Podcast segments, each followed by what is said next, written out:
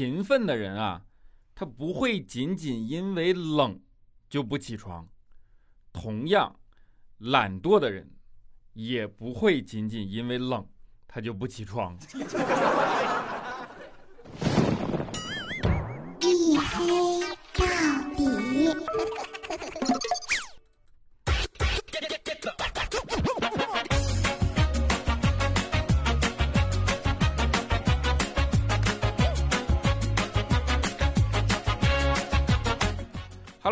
欢迎收听，这里是大型不奇幻、不悬疑、不科普、不励志、不时尚、不青春，唯独认真搞笑的娱乐脱口秀节目《一黑到底》，拯救不快乐。我是你们的野生狗六哥小黑。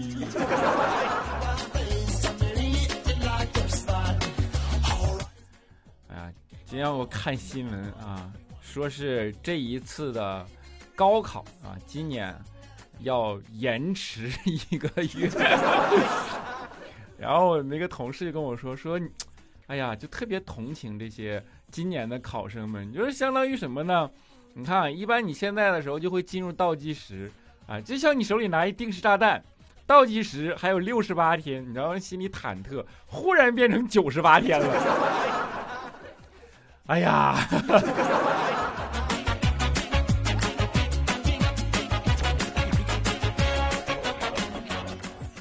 想想这一届高三的考生也的确是比较特殊啊，挺难的。你看啊，他们是真正的生于非典，哈哈考于肺炎。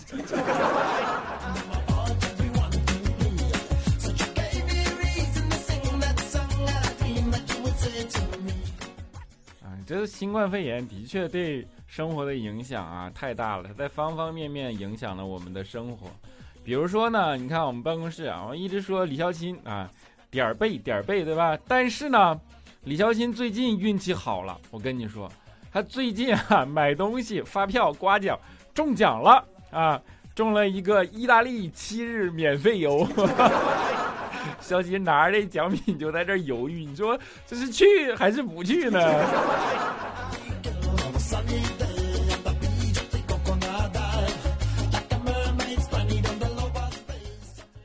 肖鑫呢？的确是啊，就是你肺炎在家耽搁了很长时间，然后马上这不要复工上班嘛，两个月没理发了啊，就特别担心仪容仪表的问题啊，于是就上班前仔细照了照镜子啊，发现还好有惊无险啊，还是秃的。You gotta hold on me.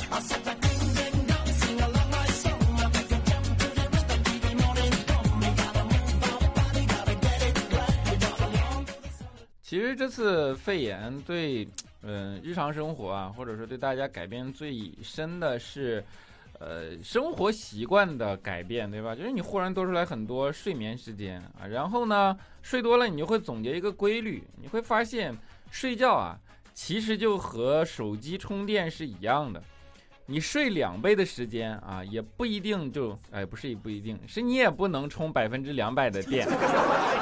但是如果你一天充好几次电，电池就会越来越不耐用。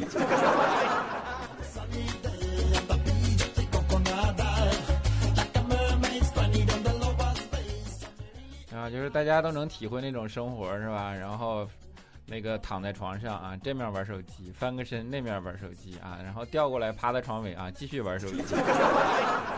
我们现在已经真的离不开手机了，手机已经不是我们的平时的使用的产品，手机像变成了我们身体里的一个器官。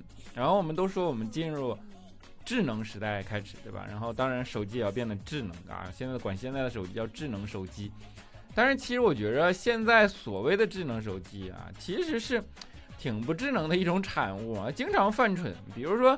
明明已经电量不足了啊，他还玩命的提示你说电量不足啦，电量不足了。你说你有这功夫，你就眯着得了呗。你提示那一下多费电。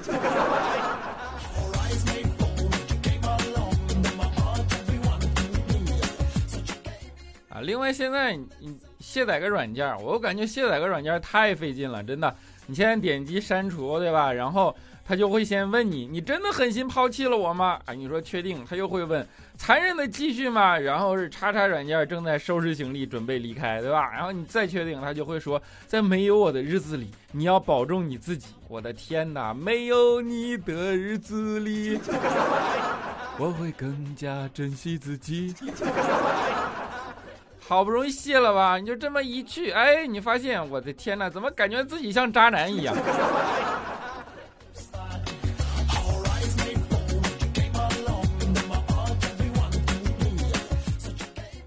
当然，这种生活啊，就是改变最大的还是自己的身体，对吧？比如说像佳期啊，在春节之前是妈妈的小棉袄，春节之后一上秤啊，发现变成了军大衣。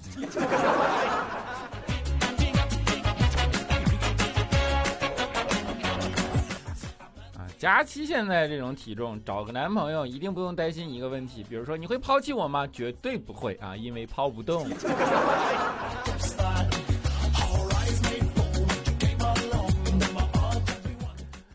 那你看啊，就是，呃，其实也不只是假期啊，我们每个人都在面临这种变化。比如说现在啊，我也是啊，我一低头就会忍不住看到过年啊，就是肚子这一圈儿生生的瓷实的长出来的这么啊一圈儿，特别显眼的凸起。这个时候我就会对自己对自己说：“你看你这满腹经纶。”于是心情就会好一些。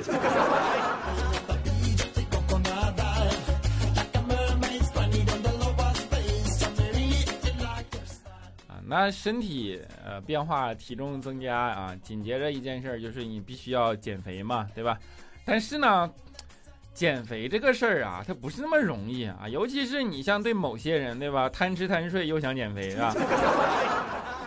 让你运动运动不起来啊，就想通过比如说上厕所多拉出去一点，称称上秤少少穿点，老想通过这种啊鸡飞狗跳、鸡贼的方式来减肥，那能行吗？对吧？于是呢。这种人啊，就就会干嘛？就会偷偷奸耍滑，对吧？比如说佳期啊，在网上看到了一种减肥药啊，号称只要每天严格的服用，吃一个疗程就会有明显的效果。如果啊按说明书仔细的服用啊，还是没有效果，绝对退你全款。于是佳期当时啊，二话不说，一下买了两个疗程，然后收到药啊，打开说明书仔细观看。只见上面写着啊，请每隔两小时服用一次，每次一粒，每天十二次，请一定空腹服用。你就是想饿死他呗？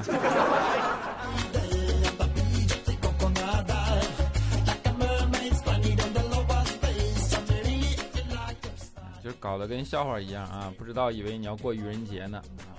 你说到愚人节啊，明天就愚人节对吧？所以愚人节这种东西啊，我我真的是，在在现在啊这个节骨眼上，我跟大家说啊，我恳请啊大家愚人节的时候啊，玩点有技术含量的，对吧？不要一成不变的老重复每年的套路，对吧？比如说啊，你可以试着给我充一百块钱话费，让我猜是谁充的。给我寄一箱好吃的，让我猜是谁，对吧？啊，你把 iPhone 十二 Plus 放在我口袋里，让我猜是谁干的。你拿一摞钞票放在我面前，让我看是谁扔的，对吧？这些都是可以的嘛。年轻人啊，不要一成不变的套路，不要老对你周边人下手，对吧？不希望看到你们毫无长进。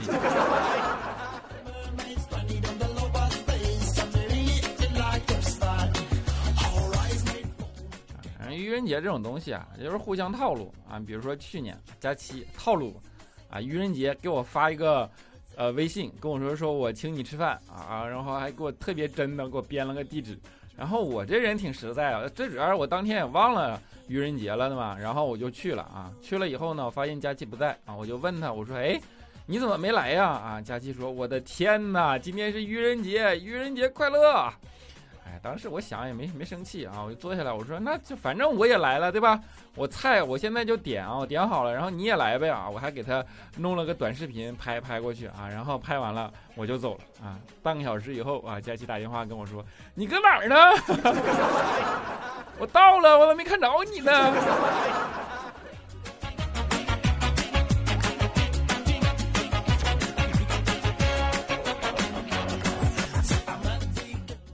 佳期这样的朋友啊，还还是很心眼实，是吧？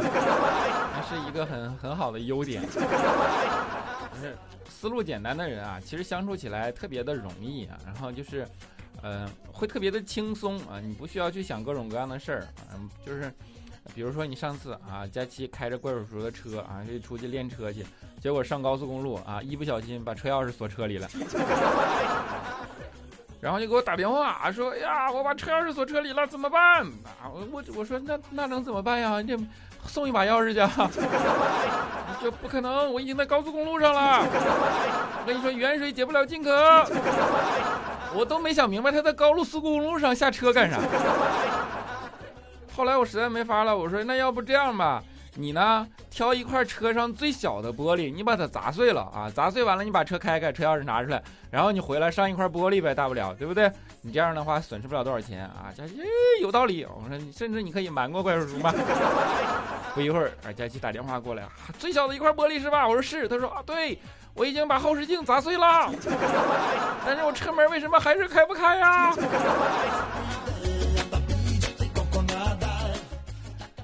智商。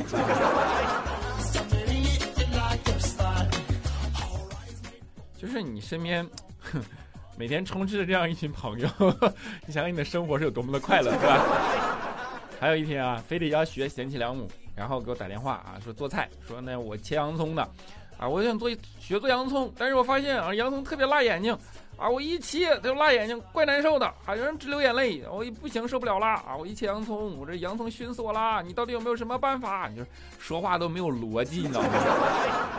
嘎嘎给你一顿陈述，后来我想啊，我说你是辣眼睛了是吧？啊，对的对的，有什么办法吗？我说这有，特别简单啊，你呀在水里切，这样呢它那个辣味儿就飘不出来，它就不会辣眼睛啊。佳琪说好的，我觉得你特别有道理。过了半个小时，给我打电话说你的办法真灵，就是麻烦点儿啊，我现在我切两刀我就得浮出水面换一口气儿。你家挺大呀。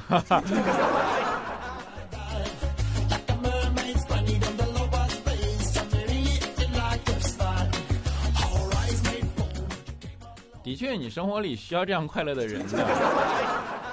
生活是要快乐一些，你要回归生活的本源啊。比如说，尤其是当新冠疫情这样的呃大的传染的这样的东西来临的时候，你你圈在家里，导致你就会不得不去思考一些很底层的人生意义的问题。比如说，最近我就在思考，你看啊，房子是房东的啊，但生活不是呀，因为生活是老板的。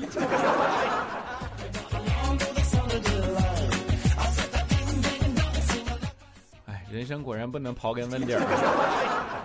刨根问底儿真的是容易自寻烦恼啊！比如说肖金啊，他有一天忽然觉得很孤独，特别的孤独，他就觉得，你看啊，我的这个人生的感情生涯，我总是面临着挫败，似乎我的女神或者说我交往过的所有的异性啊，连一句晚安都没有对我说过啊。于是想到这儿，肖金就觉得人生特别的沮丧啊，他就在手机。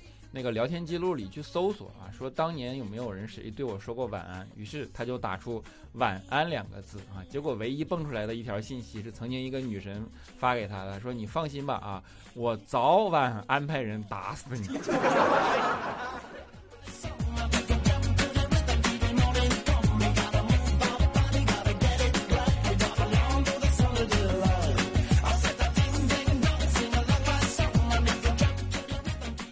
的确啊，就是 最后上升一下理论高度啊，生活要过得统一，不能特别的拧巴。什么叫拧巴？比如说，你会看见，你会看见很多明星专家们在电视上宣传环保节能，对吧？但是呢，你仔细想想他们的切实生活，他们是他们是怎么生活的，对吧？真的这些能够去上电视做环保节能宣传广告的明星或者专家们，他们都住着有三十个人房间的房子，对吧？没有人也要开着空调，有热水澡，然后有有有那个浴缸，甚至有的还有游泳池啊。没有人要在里面放着热水啊，开着油耗特别大的什么奔驰大 G、悍马，然后路虎等等的，对吧？满世界转悠。杀死几十条蛇，就是为了做一个像农民工一样的真皮蛇袋，对吧？驱车几十公里啊，到高级健身中心跑步，在跑步机上跑得满头大汗啊。然后就是这样的人告诉在在手机前听节目的你们，环保节能，然后告诉你不要用废纸擦自行车座，因为那样是不环保的行为。想想这个世界是不是特别有意思？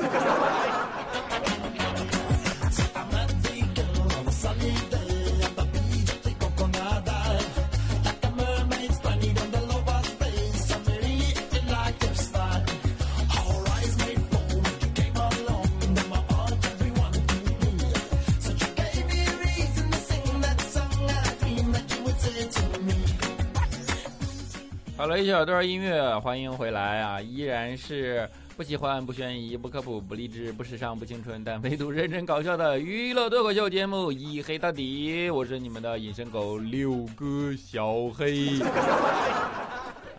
欢迎大家来添加我的呃私人微信号啊，叫做。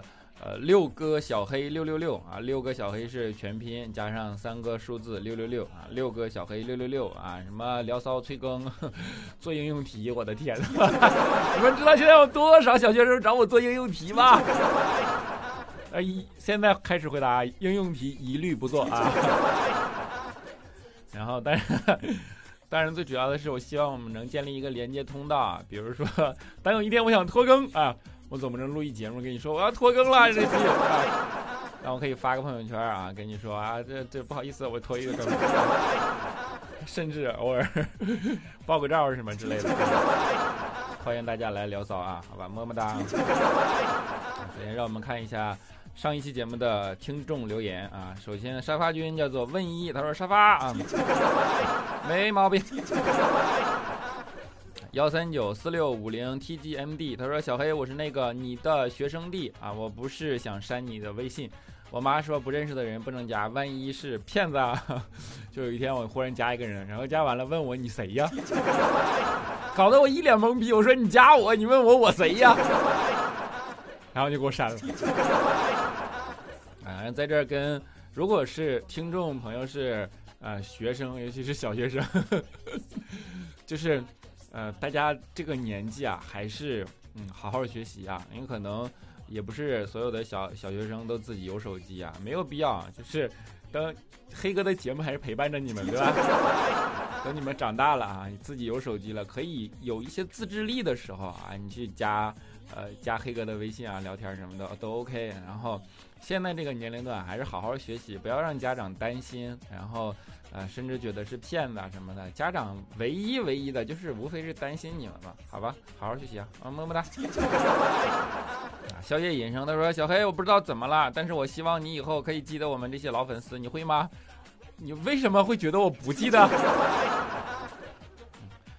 最淡不过人心啊，他说不知道你能不能看见啊，可以的话能不能点一首歌？关于孤独，我想说的话，哎能啊。就是喜欢这样给你惊喜，听小黑最开心啊！他说：“小黑最近上班压力老大了，我们是做销售的，老板非要把我们逼成主播，这平时面对呃顾客啊收放自如，可是面对顾家啊，他说，可面对镜头呢就很难张口。求小黑给传授一下经验啊！如果实在没有办法，就是你老板是命令对吧？然后。”你也拗不过去啊！因为现在很多老板就急眼了，慌不择路，对吧？各种手段都一定要用一下，然后逼着自己的员工去做一些可能没有什么意义，但是在他们呃看来可以建立一些安全感的事情啊。但是这些也都无可厚非啊！你在不同的组织里就是要做尝试。如果这是老板的命令，没有办法怎么办？在你的镜头后边放一个人，做一个人，你就把他当成你的顾客，然后呢？让他正坐在镜头的后方，你对着他说话，就和你平时的销售场景一样。这样呢，只是旁边有一个人给你录下来啊，你会自然很多。当然，如果你能更进阶一点啊，你你把镜头当成一个人，因为我们录节目，比如说我就对着话筒吹牛逼，啊，把话筒当成一个人，对不对？这样的话，你会，呃，这其实这是一种场景的转换跟，呃，跟代入。你如果能代入到这种场景。放松到你平时比较舒适的这样的一个环境里的时候，那你的语言、你的表达的节奏、你等等等等，都一切都呃就是放松了，然后都比较能够自如啊，这是这样的一个状态啊。因为我遇到过很多，比如说我给很多老师做付费节目，这些老师都是在平时讲课，或者说啊再去做咨询，就因为都是社会上面很有地位的人，面对人的时候都。特别的有有信心、有自信、有气场，一说话都能够 hold 得住整个气场的人，只要把他往话筒面前一放，瞬间就不知所措了，对吧？所以这其实是一种场景的转换啊。这另外就是说，如果听节目的里边有老板啊，你们也要认清这件事情，呃，主播和销售，或者说宣传和销售，它是两个工种。啊，它不一定是能够转化的，你不要觉得什么，哎呀，你看李佳琦一分钟带货多少多少。首先，你知道那是一个呃极其庞大的漏斗来筛选的这么一个行为，对吧？这么多的做主播带货的出来一个李佳琦，然后呢，这属于集销售和主播。呃，大概属性差不多集在一起的这样的一些代表，但并不是所有人都能够这个样子的。在大多数的情况下，主播和销售还是两个工种啊。那你应该想清楚你的公司里要的是什么啊，来解决什么问题，不要把大家逼得也特别难受，实际上又没有什么作用，好吧？当然，希望你们对你们有用啊！啊，么么哒。叫做 A A E 派小星，他说小黑啊。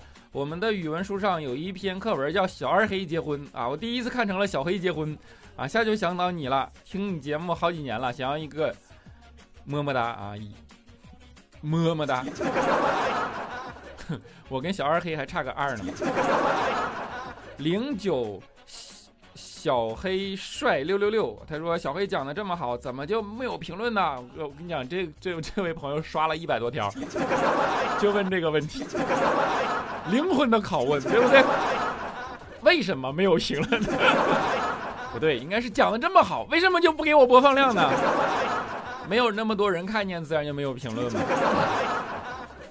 来，辛苦你了啊，么么哒。阿炫，阿炫啊，他说：“小黑，我能说之前一期从头听到尾，现在是当听睡前故事，每天就只听几分钟，然后就睡着了，如此反复，所以今天中午来听的，保证可以听完。就是我一个节目可以听好几遍，是吗？怪不得播放量比评论多呢。话多救不了。他说：黑哥，你说肖鑫跟佳佳期是不是能在一起？你要是觉得靠谱，我就跑到佳期那边去牵红线了哈。”你去呗，我觉得说有道理，我觉得能啊。睡觉减肥，他说：“嘿呀，感觉你举例不恰当啊。你要是说你通知拖更这话，我能信。你说你通知加更，你可信度太低了。你一直在说你和佳期的性别不合适啊。你这么说，你跟未来合适？哎，我怎么说呢？我只能说你问题呀想反了。阿拉斯加旺，他说：帅黑啊，我是你的新粉。”以前我在天猫精灵上听的，现在可以在手机上听了。我的首次评论就给你了，那你是不是可以送我一个么么哒？我黑最帅，我黑最帅，我黑最帅，么么哒。黑粉丽他说，原本第一次听你的声音，我就想象是一个阳光帅气的少年，但是关注你的公众号以后，我去啊，好帅！好了，我要回房间躲躲了，怕遭雷劈呀。没关系啊，我都不怕，你说你怕啥？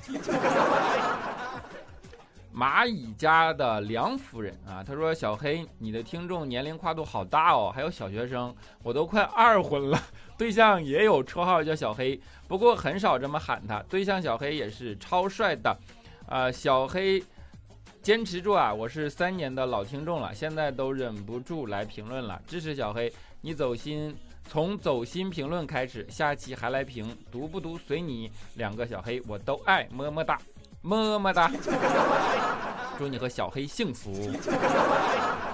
叫金一二三四五六，他说：“小黑哥本人是一名学生党，记得第一次听你的时候是去年暑假的时候，所以现在每次听你的节目都感觉自己在空调里写着作业，暑假作业听你的节目的感觉啊，小黑哥希望你永远别断更。如果实在不行，你就和佳琪在一起做一档节目，名字我都想好了。”就叫做黑长六加七，怎么样？有道理，提议不错。锦城花葬，他说学生党一枚，我六年级了，小升初的压力好大。不过听黑哥的声音啊，心情就立马好了。黑哥加油，小黑最帅，么么哒。对了，最后我要求翻，求翻，求翻，黑哥哥，重要的事说三遍，么么哒。现身猫四妹小白，他说我算是掌握了小黑的规律了。你要是不写到两行以上，他是不会读你的。我现在有两行以上了吗？有的话，我想说小黑最帅，读你了啊！看你这把大家都整成掌握规律了。最后一位叫做不爱吃胡萝卜的兔兔，他说：“黑哥听你的节目几年了，中间断断续续的。作为一个宝妈，我希望你能鼓励鼓励我。”我的小孩四个月，到现在一岁九个月啊，中间一直经常去医院，是基因突变的问题。每次送医院就必须急救，送重症监护室，每次下达病危通知书，我挺了好长时间了，一直在坚持，可是真的很累，很心疼孩子，希望替孩子承受，可是不能。每次痛苦的治疗，快要拖垮我的家庭。我还是给孩子一直坚持治疗，一直努力。你的节目在我没什么希望的生活里带给了我很多快乐，每天都听你，黑哥给我点力量。最终我们都会生活的很好，一起坚持吧。呃，听到这样的故事，我是一个 我是一个脆弱的人啊。听到这样的故事，我心里没有办法保持平静啊，我只能说。如果现在这个阶段，我的节目能给你带来些许的安慰，呃，我觉得无上光荣。如果你有任何的需要啊，你可以私信告诉我，你也可以加我的微信来告诉我啊。只要我能力所能及啊，我希望能够绵薄之力帮到你一点。当然，不管怎么样，我都希望你的呃小宝宝和你的家庭能够。好起来啊！不经历风雨看不到彩虹，但是大难大难之后也必有后福嘛啊！所以就像你说的一样，我们的生活最终都会过得很好的。希望你也加油。嗯，这里就不用音效了啊，么么哒，好吧。啊，在节目的最后，给大家带来前面的那首，前面的那个朋友点的啊关于孤独。我想说的话，孤独有很多场景，比如说你在异乡打拼，比如说你忽然想念某个人，比如说你感到像刚才这位朋友说生活无望，你都会去感受到一种孤独的滋味。孤独不是一种好的状态啊，所以说我们希望每个人在孤独的时候都能够被这个世界温柔以待。好，愿你们今天能够开心。愿你们听这首歌，能够抚慰一下内心的心灵。我们下期节目不见不散。我在开了灯的床头下，想问问自己的心啊，是不是当初也不想让别人看自己的笑话？我在拆穿自己的谎话。当初不应该说不爱他。如果我们真的有明天，还不过是相爱相杀。我在开了灯的床头下，想问问自己的心啊，是不是当初也不想让别人看自己的笑话？在拆穿自己的谎话，当初不应该说不爱他。如果我们真的有明天，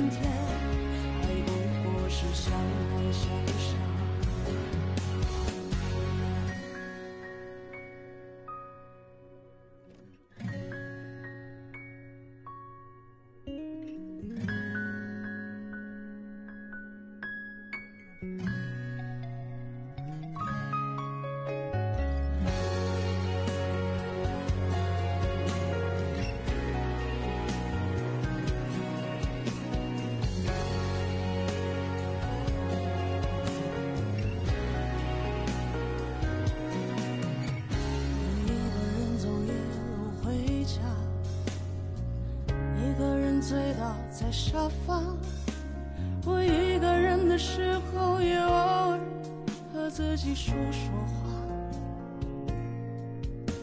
我一个人也害怕，我把床头摆满了娃娃，我怕我有一天我不知道哪里才是我的家。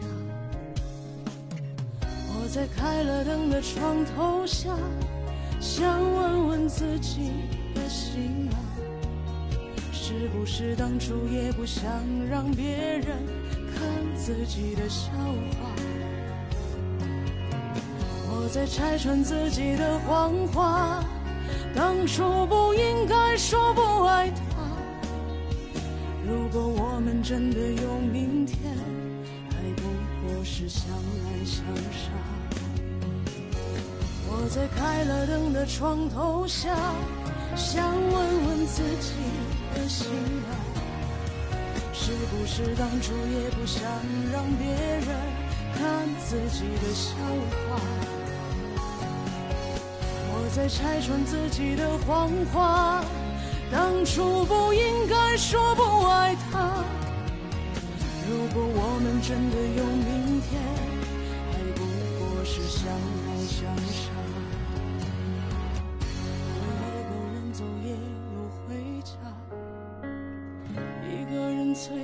在沙发。我一个人的时候，也偶尔和自己说说话。我一个人也害怕，我把床头摆满了娃娃。或许我有一天我不知道哪里才是我的。